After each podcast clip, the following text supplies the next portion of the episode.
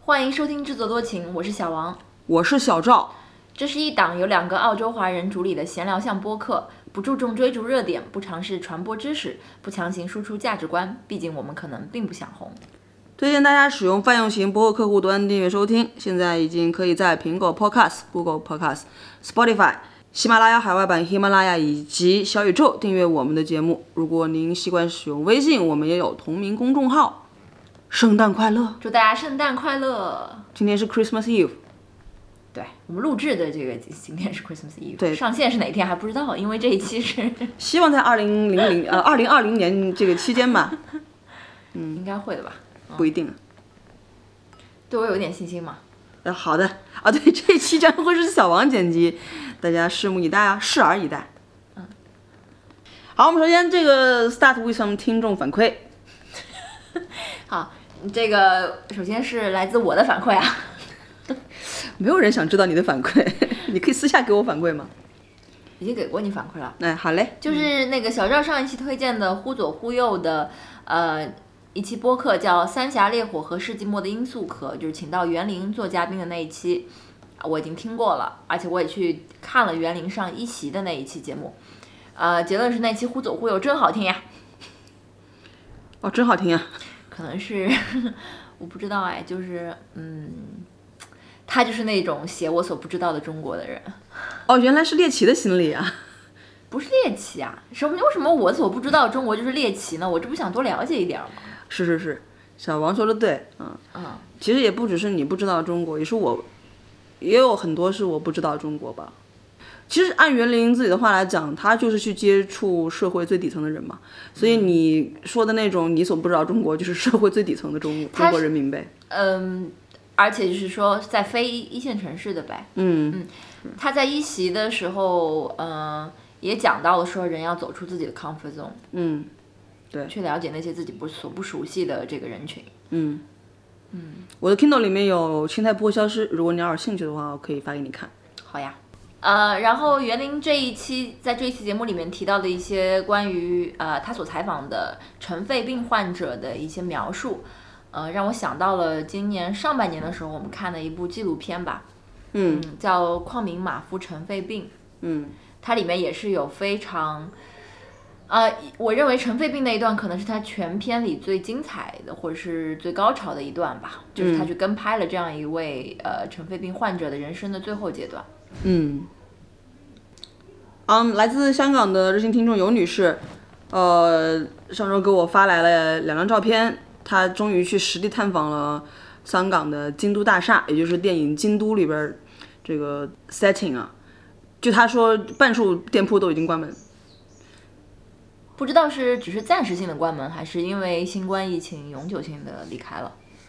我觉得都有可能吧。而且现在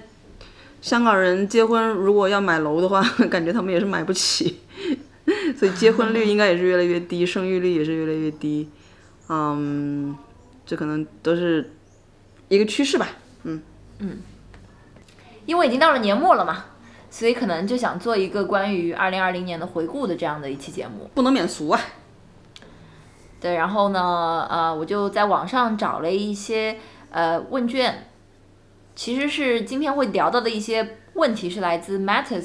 这个呃社区的它的二零一九的年度回顾的问卷。你知道 Madness 是什么背景吗？其实我不知道哎，它是号称是什么中文写作社区嘛？我我看我看到它这个号称是什么什么，但我不知道它是什么背景。它是它的创办人是张杰平，也是端传媒的创办人 OK，啊嗯，好，那我们就开始吧。啊。开始啊，嗯，第一个问题是，分享一件在年初想不到今年会发生的一件事儿，这件事儿对你个人生活带来什么样的改变？嗯，小赵先说吧。其实我觉得全球人民如果被问到这个问题的话，都是一个答案。 而且其实之前我们已经讲过很多次了，所以我我觉得就没有必要展开讲吧。就是最想不到今年会发生，就是 COVID 1 9会会变成一个 pandemic，对，对吧？嗯，然后对自己大家生活，我觉得我们在我们播客的前面好几期都都都在聊这个事情，所以我就不展开讲。我想说，如果是给一个 alternative 的答案的话，应该是我没有想到中澳关系会糟糕到今天这个地步。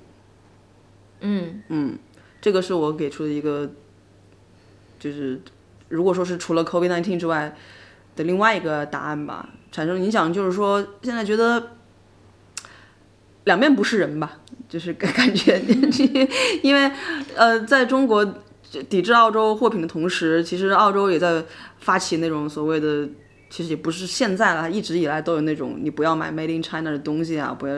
什么不要跟中国做做生意啊，什么都有这种。所以我们作为在澳华人，就有一种这种感觉，包括我和自己的家人，不是特指我妈妈啊，都有一种观念上面的一些争执。这个你要不要分享一下你跟你妈妈最近这个关于限电问题的？有这一趴？吗？啊，因为我在最近跟他们联系的时候，呃听我妈妈说长沙已经开始限电了，然后这个事情呢，然后当时以为只是流言嘛，所以没没想到就真的是已经成真了，而且长沙今年冬天特别冷，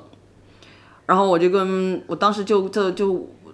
叮叮嘱他们多穿衣服之后，我就说我就说中国政府真是政府这跟政府之间打架，你搞得老老百姓受冻，你不买煤炭，然后我妈妈就非常大义凛然的说说澳洲政府才不好，这个对中国不友好，歧视中国，处处跟中国作对 什么的。说她她觉得自她她她说那个限电没事，我多穿几件衣服在外面溜达溜达就好了。 所以真的是实现了这个用民族自豪感发电这件事情。呃，撇开这个，就是你跟你妈妈的这些对话啦，其实我我自己是不觉得限电这件事情是跟不买澳洲煤有那么直接的关系，我觉得很多可能是这个炒作的意味在。嗯，OK，啊、对，但是确实这反映了相当一部分这个嗯，国内我们国内的亲朋好友他们的一些观点吧。对，嗯，是，对，所以我所以现在其实包括我跟家里的就是在国内的呃亲戚视频或者是电话的时候，我肯定是避免讨论这个问题。嗯啊嗯，对，反正我是这样，我不知道那个我父母是怎么样的。大家就是和平和平相处，没有必要这个对对对，呃发生 争论。互相吹捧。 嗯对， 呃，我自己的话，肯定也是不能免俗的，就想到是新冠嘛。就像小赵讲的，也不是没有，因为在十二月份的时候，已经陆陆续续有这样的新闻，就关于武汉的这个呃非典型性肺炎吧，算是。对，呃，当时看到这样的新闻，我我我以为它只会像非典一样是一个地区性的短时间的一个传染病，因为我们都经历过零三年，然后就觉得哦，就算有什么到了夏天来的时候，它也会自动的就是呃消亡的。嗯，没有想到它发展成为一个全球性的传染病，而且到今天这个影响啊一点都不见啊、减弱。对，嗯，而且他肯定还有很多余震。对对对，而且对于整个嗯、世界版图的这个这种地缘政治也好啊，或者跟我们生活息息相关的一些事情，肯定都有永久性的影响。对，哪怕中澳关系其实也跟这个新冠肺炎有着，我觉得是不可分割的关系。 那对我个人来说，因为这个问题的第二部分就是说这件事儿对你的个人生活有什么改变嘛？嗯，所以对我个人生活的改变就是，不仅是回国计划受阻，本来今年是有一个回国的计划，嗯，而且就是一直感觉被被禁足在墨尔本嘛，这个之前我们也讨论过了，嗯，另外一趴可能是之前我没有讲过的，就是呃，在今年呃四月到七月之间吧，差不多有两三三个月左右的时间，呃，我所在的这个单位，我们是采取了呃，就是减薪，减大家都拿百分之八十的工资，同时我们只工作百分之八十的工时，这样一个手段来就是共克时间。呃，我我之前是从来没有想到这件事情 会会发生的啊、但是其实，在三四月份，就是全澳洲进入这个 lockdown。第一轮的这个 lockdown 的时候呢，我我知道我们行业里好多的嗯、公司都是采用了类似的方法，对，包括故事 FM 之前不是也有一个女孩，她比你更惨，她对对对，她不仅是减薪，然后最后一步步的还被裁员嘛。嗯嗯，所以这就是新冠对我个人的影响嘛。嗯，当然好在就是后来呃澳洲的局势有呃有改善之后呢，我们又恢复了百分之百。嗯，但是呃有因为我我自己从来没有经历过这种呃就是 part time 工作，所以突然让我一星期工作四天，我觉得也是。呃挺不错的体验吧，就是我感感感受一下，每星期每星期休息三天，我怎么安排自己的生活，我能不能接受呃，我牺牲百分之二十的工资，但是换来一天的这个多余的休息，这样这样的生活的节奏适不适合我？反正对我来说也是一种实验。第二个问题，说一件在二零二零年让你觉得最无能为力的事，你有没有试图改变它？如果改变不了，你是如何与它相处的？呃，无能为力的事情就是就是不能回国嘛，而尤其是知道家里有人有长辈生病了，嗯，但是也因为这个签证的关系，就是我不能回去看望，一直要就是现在就是只能在等着这个疫苗出现之后宣布国境开放，然后恢复国际旅行的时候，我才能再回去看这件事情。其实这个不仅是无能为力，啊而且是我就没有什么没有什么可以去改变的。就我这我我那么蝼蚁一样的这个人，怎么可能改变一个国家的这个政策呢？ 嗯，相处倒是也没，就是他也没有困扰我多久嘛，因为我觉得，呃，我乐观的想的话，明年三四月份应该是可以回去了。然后呃，现在就是希望说，家人的病不要就是进展的太迅速，我能回去看看，就是这样，也只能等待了，也没有什么可以做的，除了等待之外。嗯嗯，小王呢？呃，我觉得二零二零年让我最觉得无能为力的一件事，其实它不是一件事吧，就是我对自己的一个观察。嗯。嗯、可能就是我觉得是我的嫉妒心吧。 OK，嗯，就是我在差差不多年中的时候，呃，自己剖析过这件事情，然后也跟我身边的朋友，嗯、呃，聊过。但是呢，我我觉得得到的反馈也不一样。嗯，我觉得这还是某种意义上是一种负面的情绪，就怎么样去克服这种情绪，嗯可能是我我今年有想比较多，思考比较多的吧。 ，OK，我觉得我没有嗯试图去改变它，我觉得可能不太能改变吧。但是跟我自己跟他相处的方式就是说，嗯，不要设设定太有野心的目标，说我要我要改变这件事儿，就是说把我觉得这种负面情绪，嗯，就设定小目标吧。就是我我在某一个时间段里，呃，我我可以不去让自己陷到这种情绪里面，啊就是现在能比较好的跟这种自己的这种心态相处吧，就就接受自己有这样的毛病呗。一方面是压抑着抑制这种情绪吧，另外一方面也是，呃，给自己一些小的奖励，在在自己觉得自己有所有所进步的这个时候，嗯、一切的情绪病可能都可以用你说的这种方方式方法来治疗吧，嗯就是不光是说你自己讲的这种，比如说嫉妒心这种东西，呃，一些我觉得轻微的抑郁症或者是社交障碍，其实都可以通过你刚刚说的这种设定小目标，然后给自己一些奖励，从身边的人对身边那里获得一些回馈，正向的一些回馈，其实都是很重要的。嗯嗯，献给所有有情绪病的朋友。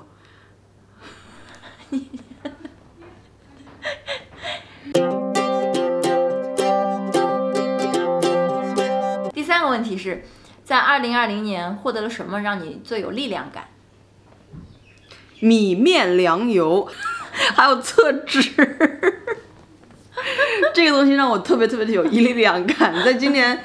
我真的是没想到能够，也是因为这个，你看讲来回来去还是在讲这个新冠疫情就的我事情。发现了， 对对，在因为这个新冠疫情的影响，导致我从来没有在澳洲的这个超市看到货架空成那个样子，然后也是不能免俗嘛，因为大家都在买，然后你经常会看不到这样东西的时候，你就会想要囤它。所以我现在就是家里如果有米面粮油和厕纸，我就会特别有力量感。嗯。 小王呢？我我觉得可能还是嗯、这个最最亲的人这种互相的关心吧，嗯嗯，是可能是在呃，特别是在封城的那那段时间，是给我最大力量感的。嗯在这一年，与朋友、亲人、爱人保持亲密关系，对你来说是更容易还是更困难了？嗯，其实理论上来讲啊，而且是这种，嗯，physically 的，肯定是更加困难了，因为有这种 travel ban 啊，然后有 border restrictions 啊，然后有这种 social distancing 啊，理论上应该是更困难了。但是对我来讲，就好像是变容易了，就是怎呃怎么怎么说呢？我本来就是不是一个特别喜欢跟人打交道的人，呃，就是如果是说正常情况下，你如果很久不跟人联系，或者是或者是很久不见面什么的，可能就是我可能会需要付出一些 effort，然后来达到这个目的嘛。那现在因为有有这个各种各样的这个 barriers 在，我就可以心安理得的、顺理成章的这个 减少减少联络。但是你偶尔的有这样一些交流的话，就能够把我们大家都放在同样的一个圈里面，而且，嗯，在墨尔本比较困难的时候，呃，其实也有国内的亲友来关心过嘛，包括询问要不要寄物资啊什么这种，这些非常小的一一些一些举措啊，然后一些言言语的关心们关心的话，都让我觉得说，哦，我们之间的这个，嗯，这个情感的这个纽带还是还是在的，嗯，所以我觉得就是啊 mentally 啊，这样就对我来讲是变得更容易了。嗯，小王觉得呢？我觉得首先这次疫情让我意识到我在墨尔本真的没什么朋友，就是听到这 个的朋友得有多伤心呢？因为我之前在墨尔本的朋友，他们今年碰巧也都不在墨尔本，要不就是因为工作的原因去了其他的城市，要不就是就就是去去航海什 么的。啊 OK，嗯，所以我自己本来就没有太多的需要跟别人 face to face 去嗯、交流这个朋友互相互相联络感情的这种需求。嗯哼。那么跟我在不同城市、不同国家的朋友的交流，其实我觉得这一年是变得更频繁了，次数也是变多了。嗯，尤其是和在生活在不同疫区的朋友们互通有无。 你说美国吗？ 啊，美国啦、英国啦都有，嗯。都有，在法国也有，嗯，嗯嗯还有一点就是特别要讲的是，开始做播客之后，嗯，我觉得嗯，可以通过这个渠道跟我的朋友分享我自己的生活跟思考，也挺开心的。对，因为有有些时候，你跟别人就算是发个短信问候一下，也不会讲那么深，或者不会去去聊说，哎，我最近看了一个电影啊，什么怎么怎么样，吐槽、吐槽啊，或者什么的。是，那通过播客，嗯、我知道也有很多这个不是很多吧， 有一些我的朋友在听，我就还挺感激的，因为他们有的时候也会给给我留言呀，或者是通过微信的平台留言，嗯，嗯，他们的回复让我知道他们在 follow 我这个节目，当然不 follow 也没问 题，但是我就觉得很感嗯恩，通过这样一个这个渠道来跟大家分享我自己的生活，嗯对啊。前两天我们不是还在说嘛，就是现在播客这个东西好像已经变成零五年时候的博客了。对对对，就就是其实你是在单方面的一个输出，但是你可能会有一些，像之前的话是去读者啊，现在的话可能会有一些听众啊，就是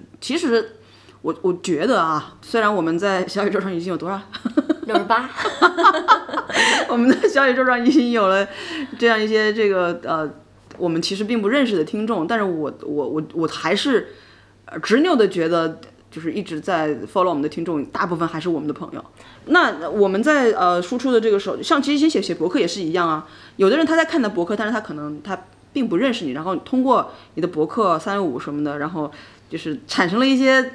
感情嘛，然后就跟你有所指吗？有人？ 并没有啊。对啊、很感恩啊！我也是觉得做播客这个事情，确实是让我跟嗯我的朋友也有一个沟通的一个渠道。嗯大家知道我在想什么，因为我不太愿意点对点的发消息嘛。那我在播客里面讲一些我最近的这个东西，特别是大家可以一知道些就是对一些社会问题的观点，对吧 OK，嗯大家不会说平时问好的时候还聊这种事儿，不 太不太经常。你对，的意思是说我们对于社会性的问题谈论太多了是吗？不是啊，我就觉得反正把自己的想法聊出来都挺好的。嗯嗯，对，跟跟家人保持这个亲密关系，我觉得，呃，这一年，呃，见面次数和时间肯定是比之前少了，但是在这个比较短暂的相处时间里，反而好像质量是变高了，因为就也没有那么多争吵，也没有那么多矛盾，见多情易厌，见少情易变，但得长相思， 变长相见。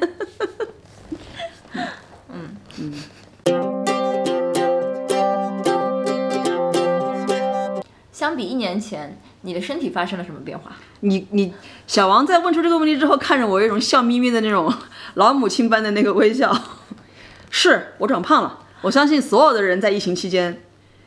不是所有人，我相信绝大部分人在疫情期间都长胖了，我爸妈都长胖了。然后那个昨天去公司那边有活动，一看就是基本上所有同事都长胖了，嗯，小王除外，小王应该没长胖， 嗯，心宽体盘啊。你是想说我心不宽吗？啊，对啊，你心可窄了。呃，我觉得我跟你年前相比，呃，一个是皱纹变多了，一个是肤质变好了。怎么解？嗯，肤质变好了是因为我这一年都没怎么化过 妆，因为对天天在家工作，所以都是素面朝天的。我觉得对自己的皮肤是还是挺有帮助的。嗯，对，皱纹变多了就很正常啊，因为又老了一岁啊。 对，是。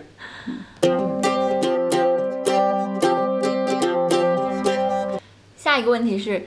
你喜欢你现在所在的城市吗？你会如何描述你和它的关系？嗯，啊、其实我在有的时候就是走路去 C T 上班的时候，路上我真的会想这个问题，就是我跟墨尔本之间的关系。我讲真心话啊，我我不知道我喜不喜欢墨尔本，嗯而且我的确就是到今天我还没有把自己当成是墨尔本人，嗯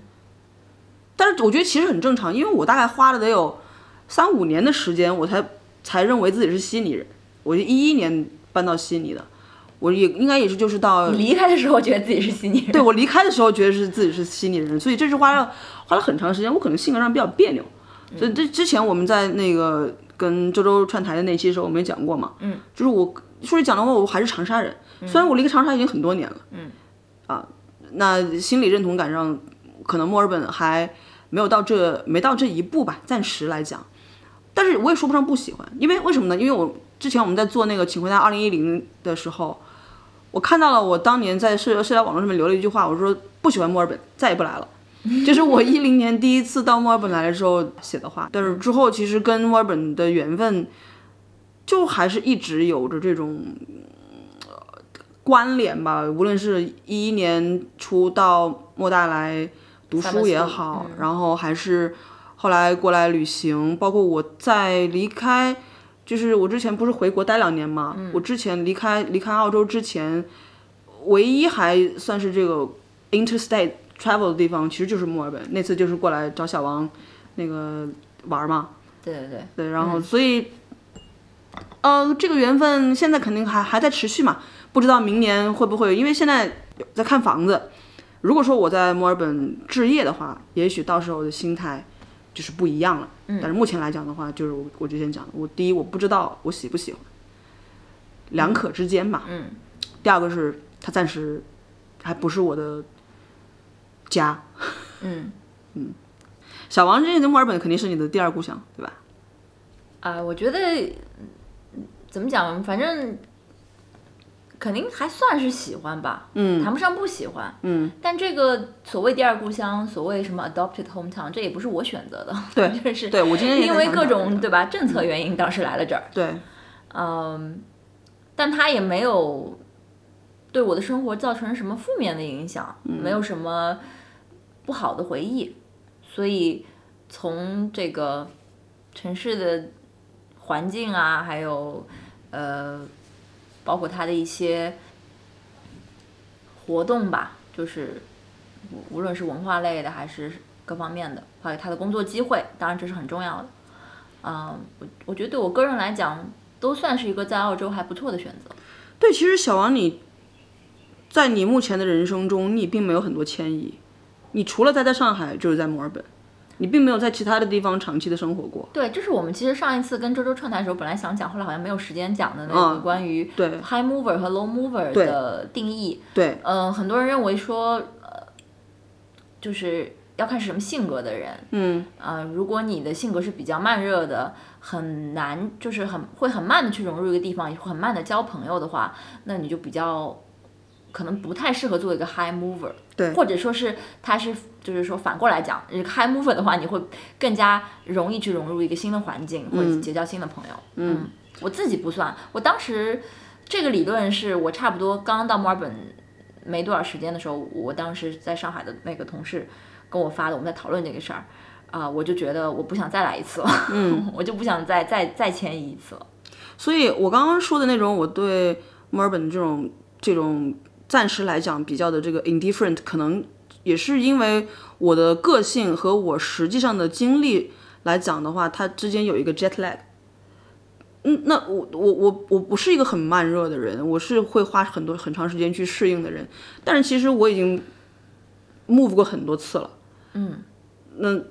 不仅是城市和或者是国家之间，哪怕是在一个城市里对搬家，你也是那对我也是我也也是搬家非常非常多次的，所以嗯，我是需要一个时间来来适应的。嗯嗯。下一个问题是，过去一年你能说出一个被他人改变的观点 吗？可以，这个茬儿接的呀，就是西人超市里的猪肉没有肉膻味儿。 因为之前我一直非常固执且迷信，呃，当然也也也有一些我个人刚来澳洲时候的一些经历，我就觉得在 Coles 和 Woolies 里面买的猪肉有一股膻味儿，嗯，然后呢，只有华人肉店里面买的肉，因为他们杀猪时候是放血的， 这就是一个迷思， 你知道 吗这？是一个迷思，这是一个迷思， 就是我我以前一直迷信说猪肉一定要在华华人人超超市嗯市买才会没有肉膻味儿。但今年也是因为疫情的关系，逼得你，嗯，就是不得不有的时候得去西人超市买猪肉，然后买了几次之后。包呃用 Woolies 的这个 pork belly 做了几次红烧肉之后， 怎么觉得啊、完全没有问题啊？包括用 Aldi 的这个猪肉泥包饺子啊，各方面、嗯都觉得完全没有问题。而且现在反而是觉得有有一些亚超这个整个呃购物环境啊、营业环境都不是非常的舒适，也不知道它的猪肉嗯对嗯啊、会不会有这个保障，所以 肯定会接下去会首我选呃们竟然聊这么接地气的吗？啊那我跟你们跟大家讲首啊，选那个西人超市的猪对，肉。有的那个越南超市买的那猪肉，它是带味儿的，它有那种酸味儿，还不如那个 Woolies 和 Aldi 他们那边猪肉好呢，嗯对吧？人家还是 Australian pork，还肯定是是有那边也是 Australian pork，应该是 Australian pork，就是新鲜程度可能不比不比这个大超市的。嗯，对啊。 没想到我们开始聊这个买菜的话题，是被我那菜什么米面粮油带着吗？那嗯小赵呢？啊、我其实我在上一期也已经讲过了，就是我因为《秦颂》那部电影，包括我看了那个影评，所以我对大一统的叙事产生一些怀疑。然后我觉得可能所谓的这种树同文、车同轨，然后统一度量衡这种事情，它可能也是一个所谓什么社会达尔文主义的一个嗯体现。你想，在澳洲大陆上面有这么多原住民，澳说澳洲大陆的原住民大概有什么几千个几部落还千是种什部么的嗯他他们都讲不一样的这个语言，嗯，对吧？那那其实哎但我这们不是一个很好的反我应，们他我们并没有进化成为多多哎先你进的文 明。你这个讲就是人类学家会批判你，你 文明没有什么高低贵贱。 对，这东西叫什么？叫 multicultural，嗯，对吧？那我们，你你想想看，就是他们对于这个在在澳洲大陆上面，他提倡的这种 multicultural，它其实就是对于文化多元的一种包容嘛。那我们对于这种不同的度量衡啊什么的，是不是也应该包容？何况到美国，他到今天还在用什么加仑啊，什么啊磅什么的，就是我，我其实那次旅游那期没讲，就到美国的时候，我就不停的在计算机上面去换算那些单位，因为无论是距离单位，还是加油的时候的单位，嗯甚至包括你买东西的时候，你要想想换成澳元是多少钱，就什么单位你都在做换算，对啊就好对啊麻烦的。对啊，所以嗯，不统一肯定是有不统一的理由的。分久必合，合久必分。合久必分也是这个这个叙述怎么就没有人讲了呢？怎么就是自古以来的呢？ 对吧，sorry。 啊，嗯，那下一个问题是，二零二零年有哪些第一次？呃，这肯定是个不完整的列表。我我当当时突然想到的就是，我做了开始做记手账，也不是手账，其实就是记 foodie diary。 嗯，每天吃什么？明天吃什么？呃，这个事儿开始记的时候其实也没有特别大的意义吧，但是到最近一个月，因为我突然就是有一些过敏症状，嗯，所以医生当时建议我说每天把自己吃的东西记下来，然后来判断一下是什么过敏源，嗯，所以这件事情看来是要继续下去的了。嗯，但是你自从你开始详细的记录以来，好像你也没有过敏了。有一些些些微的， OK，对对对、嗯，OK 嗯另外就是大家都知道的，就播客嘛，还有 vlog，嗯，都是今年第一次做的。 OK，嗯啊，今年是我第一次进入股市，就当时哦三月份的时候，当时正好是股市的低点，然后呢，我就请了我的这个呃股票经理吧，然后就 帮我，我就将一部分资金投入了股市，并且目前看来啊，这个这个决定是非常正确的。对对对，关键这个不是股票经理他这个操盘有多好，关键还是看投资人哎，这个呃有没有大局观。对，就是我决定入市嘛，对吧？当时决定入市了，然后其实买什么都挣钱， 对吧？就是，嗯，然后第一次做播客，这个刚刚跟小王是一样的。嗯，有一个经历是我第一次为网网购付运费，就是买手机的时候。 OK，真的吗？以前在淘宝上买都是包邮的吗？都是包邮的，我都我只只挑包邮的东西买。嗯哦，然后就是第一次去农场里边摘樱桃，这个跟我十年前打工不一样。我打工的时候是在一个仓库的流水线上面，把人家已经摘下来的樱桃分拣，就是按照什么 first、second，然后 rubbish 这种，把把它投到不同的 bin 里面去。那这次是就在上周末的时候吧，就去了这个维州的一个樱桃农场，然后就看到了樱桃长在树上的样子。就连我妈，我当时给我妈发照片，我妈说：“哎呦，我还不知道樱桃长在树上的， 我也是不知道的。”所以这也是我的这个第一次体验。但是这这个列表也不一定完整，只是我在整理的时候想想起来的。那第一次摘栗子呢？哦，对 啊，对，也是第一次摘栗子。嗯没错儿。那你第一次烤蛋糕呢？不是第一次烤蛋糕 OK 但是我也是第一次摘栗子。好吧，另外，刚刚因为讲了烤蛋糕，所以其实我还接下来要为大家表演一段贯口。我就是，嗯、我在今年第一次制作了以下食物 啊，蒸羊羔、蒸猪掌、蒸鹿 眼。我还把它根据菜系稍微分了一分。 OK，首先是上海风味的，有炸猪排、葱油拌面、油面筋塞肉、八宝辣酱、四喜烤麸。湘菜受小赵的影响，做了辣椒炒肉、双椒鱼头；川菜做了麻辣香锅、酸汤肥牛；粤菜或者是港式的做了清蒸海鲈、避风塘炒虾、豉汁蒸排骨、 腐竹萝卜羊肉煲、脆皮日本豆腐、蒜蓉粉丝蒸扇贝、煲仔饭、芒果班戟、港式菠萝包。日韩系列做了日式轻乳酪蛋糕、韩式部队锅，啊，日式还有那个 g i l d o n 嗯、辣炒五花肉、韩式年糕，还有各种烘焙实验，有巧克力熔岩蛋糕、羊角包、芝麻烧饼、巴斯克尔焦香乳酪、 披萨饼、蛋黄酥，还有发绿豆芽和酿荔枝酒。哎，现在大家知道上一题上上几题说你今年这个身体出现了什么变化，我的那个答案是为什么了吧？不不查不知道，一查真的发现今年还做了不少新菜。 对，就是在这个烹饪的技巧上面，小王是取得了一个质的进步，嗯，对吧？对以前是玩票，现在呢就是属于厨娘，厨 娘，嘿，好吧。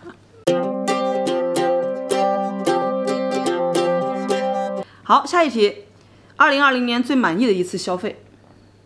我先说吗？嗯，跟之前讲的那些也有关，就是电子厨房秤。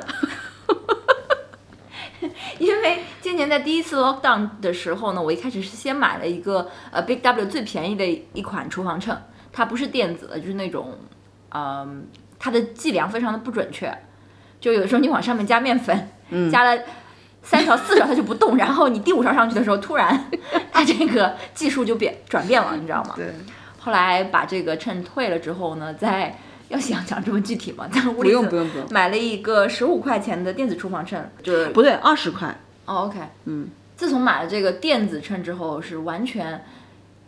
改变了我在厨房里面搞这些烘焙实验的体验。对，嗯其实电子秤还有另外一个用处啊，就是当买的那些食物上面有 seven suggestion 的时候，比如说那个面条，你买一个面条，你并不知道你每一次就是煮多少合适的时候，你就按照 seven suggestion，然后就去称出它相应的这个饭量来，那基本上就吃就是正好的。嗯啊，来自一个以前经常煮面煮太多或者是煮太少的人的这个真诚分享。对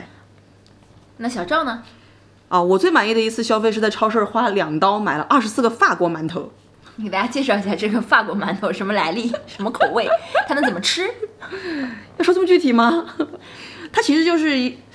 我我觉得它是它其实是迷你迷你法它是棍迷你 baguette，对对对对对，迷迷你法棍儿。然后呢，买买回来之后呢，它 suppose 啊，你按照西方人的吃法，你是你要把它放到烤嗯箱里边烤一烤，然后你烤的比较焦脆，算是一个很好吃的一种一种面呃面你把包它吧，可以对把它再切开，里面再放一些对这对个东西对，嗯，黄油啊，什么肉啊什么的。呃，但是我我买回来吃法就是把它放到这个蒸笼里面蒸，就像馒头一样， 可真是太好吃然后了。里边加老干妈，还有腐乳，不是，我们也烤嗯了。烤也烤了，蒸也蒸了，对就就像某某什么黄豆酱一样，怎啊对么对吃对都好吃。对，怎么说嗯好吃？对它是一个属于什么呢？它其实平时挺贵的，关键它是 made in France，你知 道吗？法国馒头，法国制造，我们花两刀买了二十四个，这是三三折的价格啊，嗯但正常价格不是这样的。就今年到目前为止还没有再次出现这么低的折扣，不然我对们对肯定是会再去补货的。对对对，这是最满意次的一次消费。下一题是也是最后一题啊，就是最后能能否分享你在二零二零年最常听的一首歌、最爱的一本书、印象最深的一部电影或者最大的一个脑洞？二零二零年最常听的一首歌，呃，Spotify 告诉我是江美琪的《我爱夏卡尔》， OK 说我有一天连续播放了二十八次， OK， 应该是在工作的时候无意识的让它循环了二十八次。嗯嗯，最爱的一本书谈不上，我今年只看了一本书，太惭愧了。嗯印象最深的一部电影，我可以多说几部吗？可以啊，嗯一个是呃，其实是今年上半年看的一部国产片，叫《被光抓走的人》。啊这部电影我其实印象还挺深的，呃，我觉得他的整个创作思路啊，就是说，呃，到底怎么样去定义这个这个爱情啊，或者说不相爱的人会被就这样一个事件啊，不相爱的人会被抓走或者怎么样的，嗯，让大家重新去审视自己跟身边人、跟枕边人的关系吧，或者说是，嗯，呃，我觉得这个这个创意啊，包括说这个剧本都还挺有意思的。对，而且就是演员的表演也都呃挺表演也也很也自都然挺好的，对、嗯对，嗯，因为我们其实，在录这期节目之前，我们刚看了今年金马奖的最佳影片，哎，叫做《消失的情人节哎呦，》。其实这两部片子，它有点让我想起回想起《被光抓走的人》，因为它都有一些这种所谓奇幻元素吧，就嗯不是真实生生活中会发生的嘛。嗯，但同样是把奇幻元素跟爱情题材结合到一起，我觉得这一部就比较显得比较的 superficial。对他不论是他从喜剧的角度，他做的也不是说很到位，只有开头的那一段还比较有趣吧，给人感觉。嗯，他你要说他从煽情或者是讨论说这个男主角的深情的话。好像这个描呃整个描绘又差了那么一点，我、我觉得哈，嗯嗯，或者说是他这个片子在可能还有一个点是这个片子在讨论快和慢，嗯就是、呃，你是不是真的要去追赶，去去呃做那个样样都要争先的那种人，或者是你什么都是慢慢半拍，然后。慢半拍那些人会不会说老天给你一个 bonus，给你一个在片子里面所说的利息，嗯、这样的一种呃回馈吧，或者说是，我觉得在这个讨论上也只是点到即止对，他没有他没有讲透，对，所以嗯，我知道他的整个，反正看那个电影的时候，就让我让我想起了《被光抓走的人》吧，就我、我就想起说，哎，这部电影是我今年挺喜欢的一部电影，而且我们从来也没有在节目里提起过。对对，这个片子我印象也是挺深刻的。嗯，所以哦，这你这样讲的话，我延伸讲两句，就是之前金马奖那那那段时间吧，我我我看到有有有林在豆瓣上面说说金马奖就是最好的，就是华语电影什么。钢鼎之作就是就是不接受反驳什么之类的，但是我觉得说，当然我没有说质疑说金马奖它在电影奖项中它是不是具有权威性，但是就他评出的最佳影片来讲的话，我真的觉得中国大陆有不止一两部电影拍的比他好，比他深刻，比他有意思，所以我不能苟同说，呃，金马奖评出的影片就是最好的华语电影，这个我是不能苟同的。我觉得当你在参展和参赛影片的时候，就已经排除了来自某一国家地区的电影。的时候，那你这个影展是肯定是受到局限的，对它的质量也肯定是打了折扣的。对当然，Who studied it，我们就不去讨论这些这些问题吧。是但是就从金马奖本身来讲，它肯定已经不是一个所谓华语，它评出的不再是华语电影中的最最优秀的作品。没错，嗯嗯另外，可能我我觉得对我影响就是给我印象比较深的一个是一部纪录片，就是我们当时看的那个《死魂灵》，啊、讲的是就是加边沟的故事嘛。对，这部纪录片就是说，它一点都没有 没有引导性，没有引导性，对，对完全是那些被采访者的讲述。对，当然了，它不可能真的没有引导性，它有剪辑嘛。嗯嗯，但基本上呢，百分之九十九点九都是被采访者的讲述。对，《死灵魂》是我要讲的，就是当你问我这个问题的时候，我会讲这是我今年看过印象最深的一部电影，它四百多分钟，对，我们看了好几天才好几天是才的把才把它嗯看完，但是就是有一种压得透不过气来的感觉。我当时啊，嗯就是在看的真的是沉重，而且从这个你刚刚说的这种纪录纪录片的这种拍摄或者是剪辑的手法和它的呈现方式上面来讲的话，真的是要给那个那叫什么来着？那日本那个什么什么导演说拍什么《你好，武汉》那个人，哦，对，给他一记响亮的耳 光。什么是纪录片？看看人家是怎么拍纪录片的，你那东西叫什么东西？ 那那个叫大外宣。哦不好意 思，其实今年还看了不少电视剧，就我自己来说，我因为补了不少电视剧吧，呃，我本来没有没有想讲这个，但是我突然想到了，就是我今年非常非常后知后觉的看了那个《权力的游戏》 哦嗯，呃，也是拜 lockdown 所赐，对，嗯我这边呃最常听这首歌，According to Spotify 的这个什么二零二零 Wrapped，走过咖啡屋，我就也是我们第一期节目的配乐吧。对我，我觉得我刚刚听小王讲的那个，我觉得我应该是差不多，可能就某天在工作的时候，他就一直在那边 looping，然后我只是没有把它停下来而已，然后就一直在 loop 这首歌。嗯，对，呃，纯粹是碰巧， 对，然后但是排名第二的歌，那我相信可能是这张就是 Mr. Miss 的那张专辑，我确实听了不少遍，就是包括那个你怎么不上天，哎，小赵也开始在节目里唱歌了，这是受了谁的不好的影把响？它剪掉，就是肯定不减。好吧。嗯嗯，呃，至于书的话，我非常惭愧啊，我就是二零二零年我并没有读完一本完整的书，但是我还在 Kindle 里面，就是偶尔还会打开继续阅读的，就是园林的那本《青苔不会消失》。印象最深的一部电影，对这个跟小王应该是不谋而合啊，就是《死灵魂》。呃，哎到底是死魂灵还是死灵魂啊？它其实 YouTube 上面写的是死魂灵，但是但是我在豆豆瓣瓣条条目目上面看是是死死灵灵魂。 OK， Anyways，它的英文名叫 Dead Souls。嗯嗯，呃，我就觉得，尤其是最后他在所有的这种纪录片采访完结之后，他其实带着摄像机在走那个就是加边沟的那那那一带嘛，他就是他只是没有任何声音，没有和和任何讲述配音的，他就是在拍自己走的那一段。还有地上的白骨，对，地上就是走那么几步，然后地下就有白骨、头骨也好，或者是怎么样也好，他就停下来拍一下那些骨头，然后再把镜头抬起来继续往前走，走十几步，又是一堆骨头，就是光是这一段就真的是，哎，怎么怎怎么讲？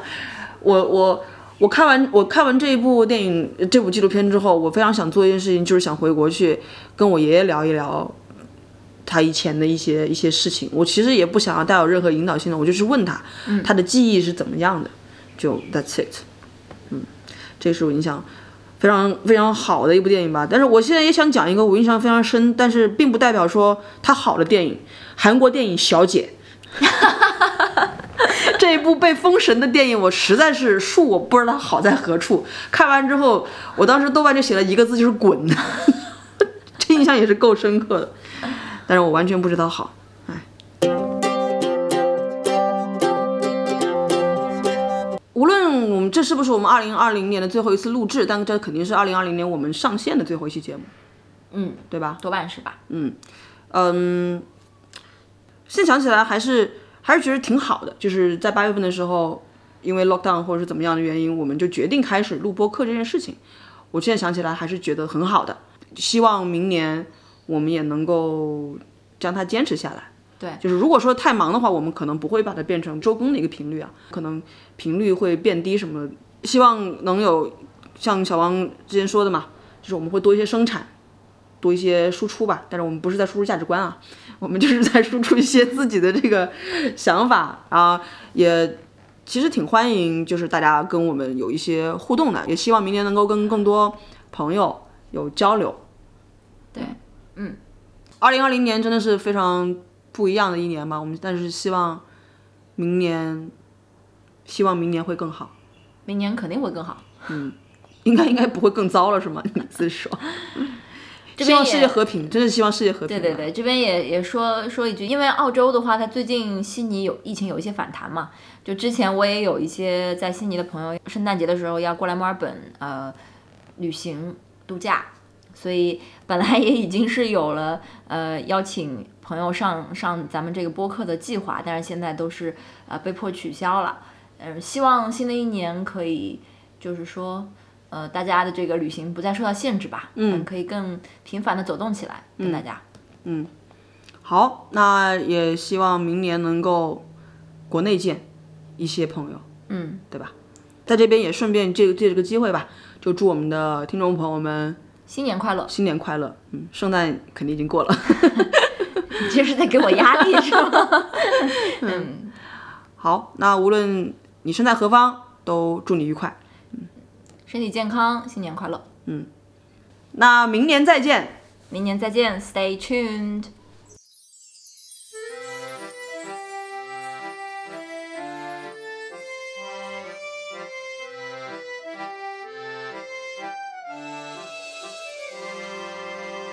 沙发的声音会不会录进去啊？ 对啊，肯定会啊，上次就之前都会都会有啊。